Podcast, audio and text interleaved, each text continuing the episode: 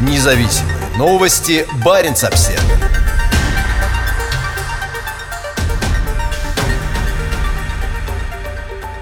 Гонка на собачьих упряжках по Финмарку отменена из-за коронавируса.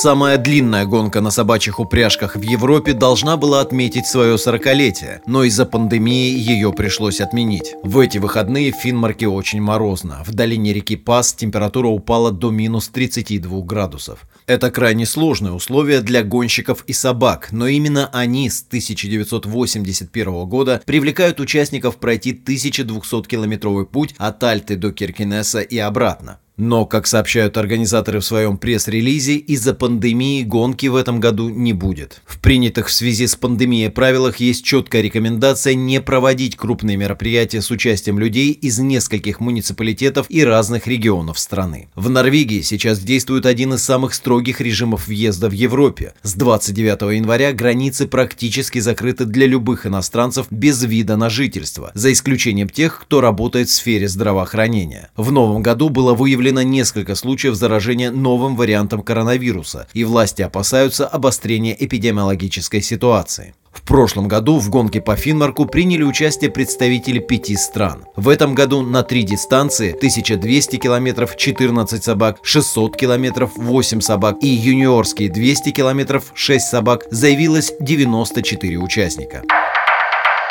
Баренц-Обсервер Два сверхмощных судна прошли по Севморпути посреди зимы. Это первый в истории рейс торгового судна по Северному морскому пути в феврале. Кристоф де Маржери прошел из китайского порта Цянзу до арктического терминала Сабеты сквозь толстый морской лед в условиях зимней темноты. Судоходная компания Совкомфлот и ее партнер Росатом выложили в сеть ролик с фрагментами рейса. Как Баренц-Обсервер уже сообщал, 299-метровый танкер-газовоз Совкомфлота вышел из китайского порта 27 января и, пройдя через несколько дней Берингов пролив, встретился с атомным ледоколом 50 лет Победы.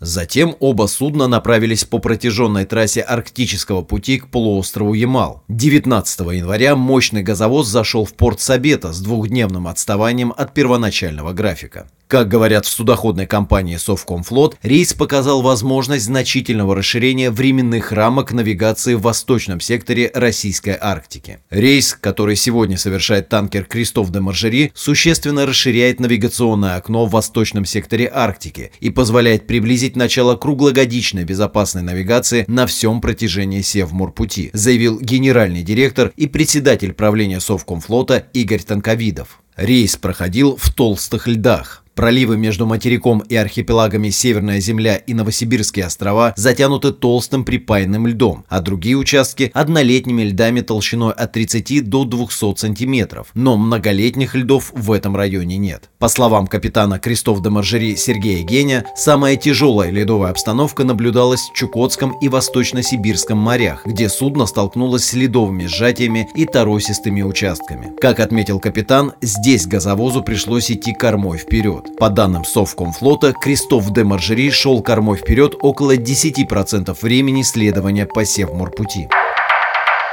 Баренц-Обсервер Москва приказывает вернуть рыбу и рыбаков на родину. Траулеры потеряют квоты, если не пройдут таможенное декларирование в России. Улов необходимо перерабатывать на отечественных предприятиях, а из отрасли могут быть изгнаны иностранные инвесторы. Российские федеральные власти готовы к принятию решительных мер для усиления государственного контроля над рыболовством. В постановлении, подписанном премьер-министром Михаилом Мишустиным в конце декабря 2020 года, содержится требование всем построенным за рубежом траулерам пройти таможенное декларирование в России. В противном случае они они не получат разрешения на промысел, сообщает издание Fish News. Декларирование необходимо пройти до 1 января 2022 года. Против решения правительства выступают могущественные участники отрасли. По мнению Всероссийской ассоциации рыбопромышленников, срок декларирования должен быть продлен как минимум до конца 2023 года. Сегодня в собственности российских компаний находится около 70 приобретенных за рубежом траулеров, не прошедших декларирование в России. Они выгружают уловы и проводят смену экипажа в иностранных портах. Таможенное декларирование в России обойдется компаниям в среднем в более 40 миллионов рублей за судно. Часть суммы платежей вернется судовладельцу через возврат НДС, но эта процедура занимает год, пишет сайт Блогер51. На незадекларированных судах работают в основном российские моряки, и закрытие границ, вызванное пандемией COVID-19, серьезно осложнило смену экипажей возврат уловов домой. Правительство также настаивает на увеличении объемов переработки рыбы внутри страны и вводит ряд стимулов для выгрузки уловов на родине. По словам вице-премьера Юрия Трутнева, правительство сейчас щедро наделяет компании квотами в обмен на инвестиции в новые рыбоперерабатывающие предприятия. 14 заводов уже строятся, а еще большее число находится на этапе планирования. Мы будем сокращать сроки экспертизы, будем выделять землю, будем формировать преференциальный режим. Это все будет предоставляться в максимально быстром режиме, чтобы через полтора, максимум два года у нас в Российской Федерации на нашем Дальнем Востоке были построены заводы, подчеркнул Труднев во время февральского визита на Дальний Восток. Перерабатывать сырье, которое идет в третьи страны, в том числе в Европу, нужно у нас, подчеркнул он, добавив «мы ни от кого зависеть не должны». На российском Дальнем Востоке, на который приходится около 70% улова страны, сейчас сложилась особенно критическая ситуация, вызванная недавним запретом Китая на импорт российской рыбы из-за обнаружения следов коронавирусной инфекции на упаковке рыбопродукции.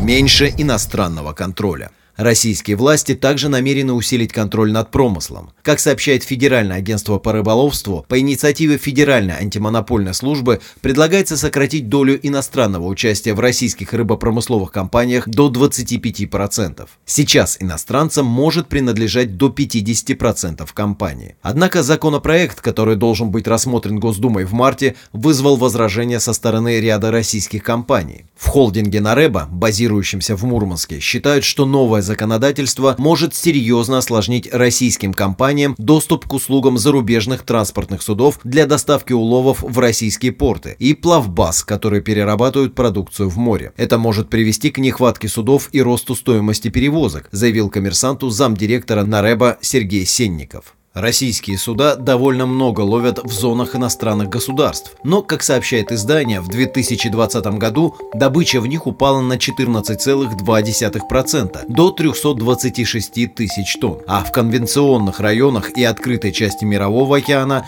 на 12,6% до 287 тысяч тонн. Баренц-Обсервер Российский ракетный крейсер подошел к норвежской границе в Арангерфьорде. Ракетный крейсер Северного флота «Маршал Устинов» оказался в непосредственной близости от норвежской границы в районе Гренси-Якобсельва в день прибытия американских бомбардировщиков в Норвегию. Ракетный крейсер «Маршал Устинов» пришел из западной части Баренцева моря, которая в последние несколько дней была помечена российской стороной в качестве зоны поражения российских ракет. Возвращаясь в сторону Кольского полуострова, корабль выбрал необычный путь и зашел в Арангерфьорд, по которому проходит российско-норвежская морская граница. В последнее время время мы не наблюдали подобных заходов в район к западу от полуострова Рыбачий, заявил официальный представитель Объединенного штаба вооруженных сил Норвегии майор Брюнгер Стурдаль. Он подтвердил, что это ракетный крейсер проекта 1164 «Атлант». Маршал Устинов – третий по размеру корабль российского Северного флота после авианосца «Адмирал Кузнецов» и атомного ракетного крейсера «Петр Великий». Как ранее сообщал Баренц-Обсервер, маршал Устинов вышел из Североморска в первой половине февраля. В эти выходные корабль зашел в район к западу от полуострова Рыбачий, находясь в международных и российских водах, сказал Стурдаль в телефонном интервью. По словам Стурдаля, норвежские военные отслеживают передвижение российского корабля. Баренц-Обсервер неизвестно об аналогичных плаваниях крупных российских военных кораблей в такой близости от морской границы с Норвегией в Арангерфьорде в постсоветской истории. Обычно корабли Северного флота проходят севернее Рыбачева, направляясь в западную часть Баренцева моря и обратно. Присутствие у морской границы с Норвегией в районе Гренси-Якобсельва совпало по времени с приземлением американских бомбардировщиков Би-1 на авиабазе Эрлан в районе Тронхейма, примерно в 1200 километрах на юг от границы с Россией. Баренц-Обсервер на севере Швеции построят гигантский завод по производству зеленого водорода и стали. Компания H2 Green Steel планирует вложить в новый завод недалеко от Будена на севере Швеции 2,5 миллиарда евро, создав 1500 рабочих мест. К 2030 году производство стали без использования ископаемых углеводородов должно выйти на уровень в 5 миллионов тонн в год. На севере Швеции уникальные условия для производства стали без использования ископаемых углеводородов, говорится в опубликованном во вторник пресс-релизе новой компании. Здесь находятся крупнейшие в Европе железные рудники, много возобновляемых источников энергии в виде воды и ветра, а также это центр ноу-хау в области промышленных технологий с нулевым уровнем выбросов. Мы хотим ускорить преобразование европейской сталелитейной промышленности, заявил на презентации планов председатель правления компании Карл Эрик Лагернкранц. Электрификация стала первым шагом к сокращению выбросов углекислого газа в транспортной отрасли. Следующим шагом будет создание автомобилей из высококачественной стали, при производстве которой не используются ископаемые углеводороды, сказал он. H2 Green Steel была создана в прошлом году. Ее основным акционером является инвестиционная компания Vargas, которая также стала соучредителем компании Nordvolt, строящей сейчас Шелефтео, также на севере Швеции, крупнейший в Европе завод по производству аккумуляторных батарей. Еще одним партнером проекта выступает производитель тяжелых грузовиков и автобусов Scania. Грузовик Scania весит около 6 тонн, 5 из которых это сталь, производство которой сейчас, к сожалению, связано со значительными выбросами углерода. Вкладывая средства и сотрудничая с H2 Green Steel, мы ускоряем переход к производству продукции без выбросов по всей производственно-сбытовой цепи, заявил исполнительный вице-президент Scania Андерс Вильямсон. Он добавил, это значительный рост амбиций, который не только поможет Скане в достижении целей Парижского соглашения, но и повысит планку еще больше. В презентации H2 Green Steel говорится, что важным источником вдохновения для нового завода является проект Hybrid в районе Лулио на севере Швеции, где компания SSAB, LKAB и Vattenfall строят пилотную установку для производства стали без выбросов углекислого газа, где будет использоваться железная руда с рудников LKAB в Кируне. Сейчас выбросы углекислого газа сталелитейной промышленностью ЕС равны примерно половине выбросов всех автомобилей в ЕС. Энергия сталелитейный завод будет обеспечивать крупнейшая в мире установка по производству экологически чистого водорода мощностью около 800 мегаватт. Согласно озвученным на презентации во вторник планам, производство стали начнется в 2024 году. К 2026 году оно должно вырасти до 2,5 миллионов тонн, а к 2000 2030 году выйти на полную мощность 5 миллионов тонн в год. После выхода завода на полную мощность чистый экспорт губернии Норботтен вырастет на 3 миллиарда евро. Непосредственно на производстве будет занято 1500 человек, и ваш 2 Green Steel заявляет, что проект также приведет к созданию еще 8,5 тысяч рабочих мест в регионе. Муниципалитет города Будин выделил для строительства завода участок в промышленном парке Свардбюн. Глава администрации Будна Клайс Нордмарк высоко отзывается о новом заводе. Теперь мы вместе покажем дорожную карту к следующему этапу зеленой промышленной революции. Стремительные изменения в сталелитейной промышленности чрезвычайно важны. H2 Green Steel ускорит эти изменения и сделает шведскую сталь всемирно известной не только как качественную, но и как самую экологически чистую в мире, заявил новый генеральный директор H2 Green Steel Хенрик Хендриксон. Баренц-Обсервер. Работа комиссии по установлению истины и примирению в Финляндии потребует больше времени. Самский парламент Финляндии решил, что для работы комиссии по установлению истины и примирению необходимо больше времени. Там говорят, что работа значительно замедлилась из-за пандемии. В понедельник парламент объявил о том, что срок представления доклада комиссии необходимо перенести с ноября 2022 года на конец 2023. Первоначальные сроки оказались слишком короткими из-за коронавируса, сказал в телефонном интервью президент Самского парламента Финляндии Туомас Аслак Юоса. По словам вице-спикера Самского парламента Ани Койвисто, приоритет необходимо отдать качеству подготовительной работы. Начало работы комиссии отложено, и для нас важно, чтобы слишком плотный график не стал препятствием на пути к успеху этой важной работы, заявила Койвисто. Необходимость культурно приемлемой психосоциальной поддержки. По словам ЮОСа, помимо задержек, вызванных исполнением санитарно-эпидемиологических требований во время пандемии, требуется больше времени для создания соответствующих служб поддержки для сопровождения участвующих в работе комиссии. У нас не хватает приемлемых в культурном отношении психосоциальных услуг для саамов, сказал он. В Финляндии это давний вопрос. Поэтому, хотя основным фактором выступает задержка из-за коронавируса, также важно выделить больше времени на подготовку к оказанию психосоциальной поддержки. Канадский пример. Самый коренной народ Арктики, чья исконная территория, которую они называют Сапми, включает в себя арктические регионы Норвегии, Швеции, Финляндии и Кольский полуостров в западной части Российской Арктики. По оценкам, в Финляндии проживает около 10 тысяч саамов, причем более 60% из них живут за пределами Саамского региона.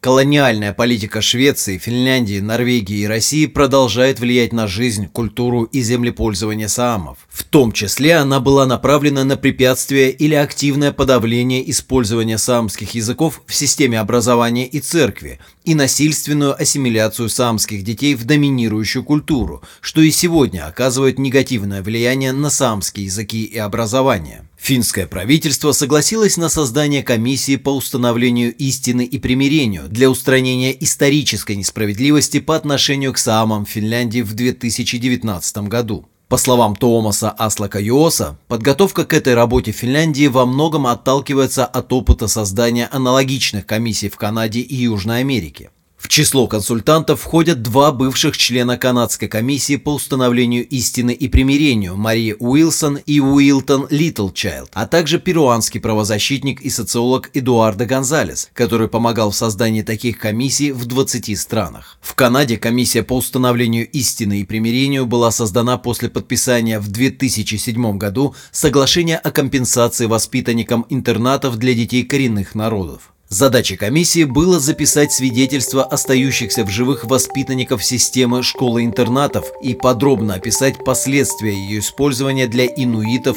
индейцев и метисов Канады. В заключительный отчет, опубликованный в 2015 году, вошли 94 рекомендации. «Канадский опыт стал для нас значительным примером», — сказал ЮОСа. Процесс создания комиссии по установлению истины и примирению также идет в Швеции и Норвегии. Баренц-Обсервер. Ухудшение ситуации с коронавирусом в Финляндии не отпугивает приезжающих в Лапландию. Судя по интенсивности дорожного движения и использованию мобильных сетей, на этой неделе число людей, путешествующих внутри страны, оказалось не меньше, а даже больше по сравнению с тем же периодом прошлого года. Ухудшение эпидемиологической ситуации в Финляндии, похоже, не повлияло на планы отдыхающих этой зимой. Судя по статистике мобильной связи и дорожного движения, на этой неделе число людей, путешествующих внутри страны, оказалось не меньше, а даже больше по сравнению с тем же периодом прошлого года. Станция автоматического контроля на дорогах, ведущих к самым популярным горнолыжным курортам Лапландии, в выходные перед началом недели лыжных каникул зарегистрировали явный рост числа автомобилей. Согласно данным, собранным Центром экономики, транспорта и окружающей среды Лапландии, в субботу в трех контрольных точках на участке между Кеми и Раваньеми на шоссе 4, на ведущем в Киттеля шоссе 79 и на ведущем в Юляс шоссе 21 было зарегистрировано 11 500 транспортных средств. В прошлом году в этих трех точках было зарегистрировано чуть менее 10 300 автомобилей. Похожая ситуация сложилась и в столичном регионе Уусима. В пятницу станции контроля здесь зарегистрировали передвижение 3,4 миллиона автомобилей, на 600 тысяч больше по сравнению с аналогичным периодом прошлого года. Данные геолокации показывают, что число туристов по сравнению с 2020 годом не изменилось. На прошлой неделе в Финляндии начался сезон зимних лыжных каникул, и агентство здравоохранения THL и власти Лапландии рекомендовали жителям Уисима воздержаться от поездок за пределы региона. Опасения по поводу распространения коронавируса усугубляются опасностью, связанной с более заразными вариантами вируса, на которые, как сообщила во вторник газета Хельсинген Саномат, теперь приходится три четверти новых случаев заболевания в столичном регионе. Однако рекомендации не привели к многочисленным отказам от забронированных на лыжную неделю коттеджей или гостиничных номеров. Согласно статистике использования мобильной сети, предоставленной Уайли компанией Telia, этой зимой в Лапландии было примерно столько же отдыхающих, что и в прошлом году. При этом специалист Telia Тия Палема сказала, что сравнивать статистику с данными прошлого года не совсем правильно, поскольку в этом году в Лапландии полностью отсутствуют иностранные туристы. По нашей статистике, в этом году в Лапландии точно не меньше финских туристов, чем в прошлом году. Это лучше всего определить, сравнив численность населения и приняв во внимание влияние на него иностранных туристов, сказала Палемо. Статистика, полученная на основе использования мобильной сети Telia, генерируется из анонимных и сгруппированных данных и поэтому не может использоваться для идентификации отдельных лиц или групп людей. Баренц-обсервер Банк под санкциями стал самым ценным норвежским активом в России. Судя по отчету за 2020 год, Норвежский фонд национального благосостояния увеличил свою долю в находящемся под европейскими и норвежскими санкциями Сбербанке до 0,83%. В соответствии с санкциями Евросоюза, введенными в 2014 году после ситуации с Крымом и дестабилизации ситуации на востоке Украины, норвежцам не разрешается покупать или продавать выпускаемые Сбербанком новые акции, облигации или подобные финансовые инструменты со сроком обращения более 90 дней. Норвегия полностью присоединилась к санкциям ЕС. При этом санкции не мешают норвежскому суверенному фонду, государственному пенсионному фонду Global, покупать акции акции Сбербанка. В 2020 году фонд увеличил свою долю в банке до 0,83% с 0,77% в 2019 году. На 31 декабря 2020 года стоимость акций Сбербанка, принадлежащих Норвежскому фонду благосостояния, составляла 6 миллиардов крон. Несмотря на увеличение доли в Сбербанке, ее стоимость за год снизилась на 490 миллионов крон. На втором месте в списке активов фонда в России стоят акции «Газпрома» на сумму 384 миллиона евро. Судя по инвестиционному портфелю фонда, он сократил долю в «Газпроме» с 0,81% в 2019 году до 0,69% в прошлом году. «Газпром» – крупнейшая публичная газовая компания в мире и крупнейшая компания в России по выручке. Доля российского рынка в глобальном инвестиционном портфеле фонда невелика и составляет всего 0,2%. Стоимость принадлежащих Норвегии активов в 47 российских компаниях на 31 декабря декабря 2020 года составляла 23 миллиарда крон. На конец 2019 года фонду принадлежали доли в 51 компании, а их стоимость составляла 31 миллиард крон. В России Норвегия вкладывает свои деньги от добычи нефти и газа в основном в нефтегазовый сектор. Фонду принадлежат доли в таких компаниях, как Башнефть, Газпром, Газпромнефть, IG Seismic Service, Лукойл, Новотек, Саратовский нефтеперерабатывающий завод и Сургутнефтегаз. Третий по стоимости актив фонда на московской бирже – нефтяная компания «Лукойл», в которой норвежцам принадлежит 0,9% акций стоимостью 3,75 миллиарда крон. Баренц-обсервер Российская компания купила поставщика двигателей для норвежского разведывательного корабля. Компания Bergen Engines, приобретенная структурой российского Трансмаш-холдинга, отвечает за техническое обслуживание корабля-разведчика «Марьята». В феврале компания Rolls-Royce подписала соглашение о продаже своего подразделения Bergen Engines по производству среднеоборотных газовых и дизельных двигателей за 150 миллионов евро компании TMH International, международному подразделению АО «Трансмаш Холдинг». На заводе на юго-западном побережье Норвегии были изготовлены двигатели для «Марьяты» шпионского судна норвежской разведки, ведущего наблюдение за действиями российского военно-морского флота на севере. Считается, что «Марьята» очень внимательно следит за атомными подводными лодками Северного флота, выходящими с Кольского полуострова для патрулирования и учений в Баренцевом море и Северной Атлантике. Первым о возможной проблеме с безопасностью в связи с обслуживанием двигателей корабля-шпиона в будущем написал деловой портал E24.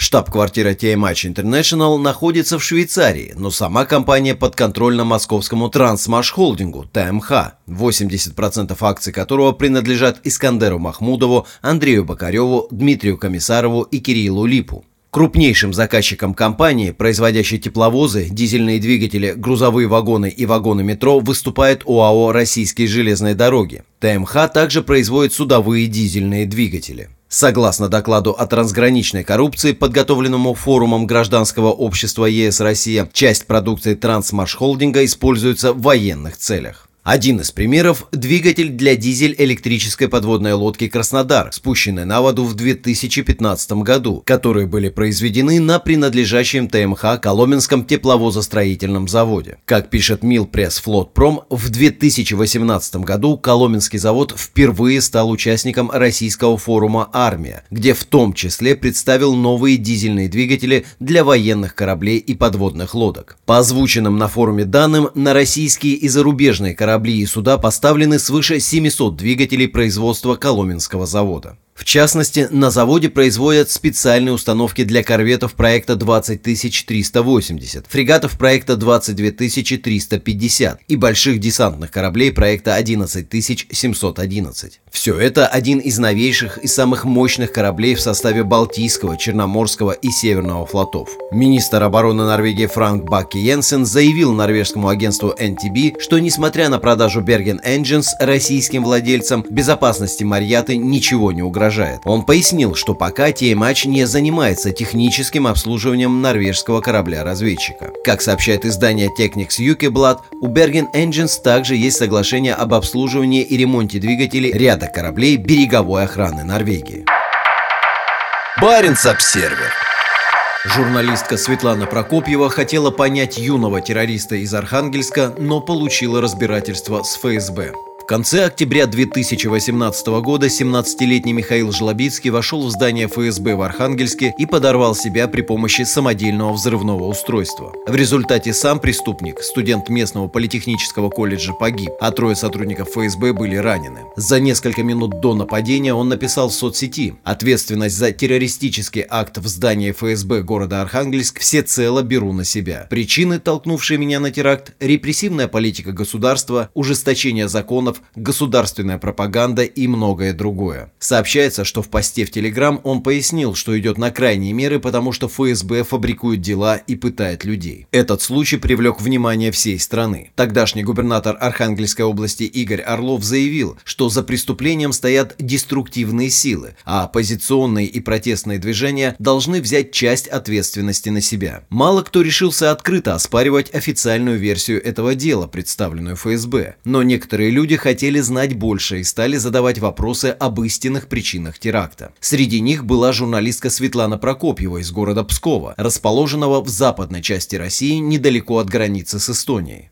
В передаче на радиостанции «Эхо Москвы» через несколько дней после теракта она рассуждала о том, что могло стать причиной трагедии в Архангельске. После этого текстовая версия эфира под названием «Репрессии для государства» была опубликована в одной из псковских газет. По утверждениям Прокопьевой, вину за экстремизм среди молодежи несет репрессивное российское государство. Суровое государство жесткой, точнее жестокой правоохранительной системой, для которой главное наказать преступника, а не защитить права, воспитало соответственно соответствующее поколение граждан. Именно так я понимаю самое громкое событие прошлой недели – взрыв в Архангельском ФСБ, написала журналистка. Парень, который родился в путинской России, не увидел другого способа донести до людей свой протест против пыток и фабрикации уголовных дел, пояснила она. Эти слова вскоре вызвали реакцию со стороны ФСБ. Роскомнадзор предупредил «Эхо Москвы» и Псковскую газету о том, что в тексте Прокопьевой содержатся признаки оправдания терроризма. Впоследствии Впоследствии их оштрафовали на 350 тысяч рублей. Параллельно с этим местная прокуратура возбудила дело против самой Прокопьевой. Однако ни Роскомнадзору, ни прокуратуре не удалось найти в ее тексте слов или предложений, указывающих на оправдание терроризма. 6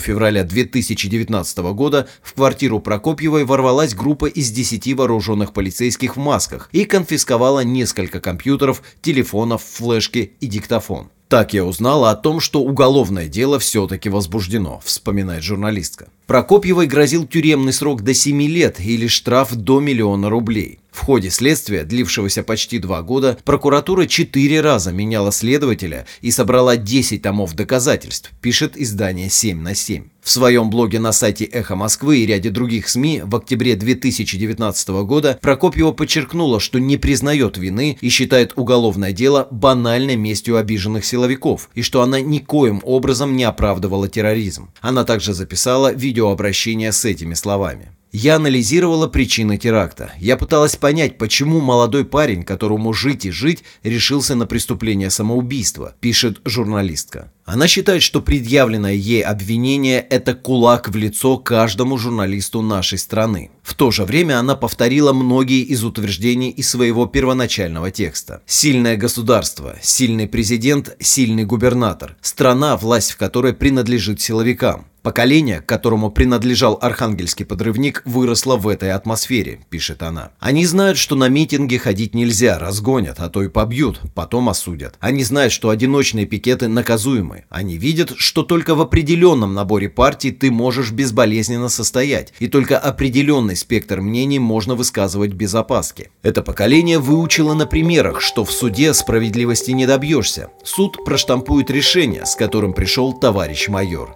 Весной 2020 года Псковский суд оштрафовал Прокопьеву на 500 тысяч рублей. Она обжаловала приговор, но в начале 2021 года апелляционный суд оставил его без изменения. 15 февраля началась акция по сбору средств, и, как сообщает 7 на 7, менее чем за сутки было собрано почти 2,5 миллиона рублей пожертвований. Независимые новости. Барин обсервис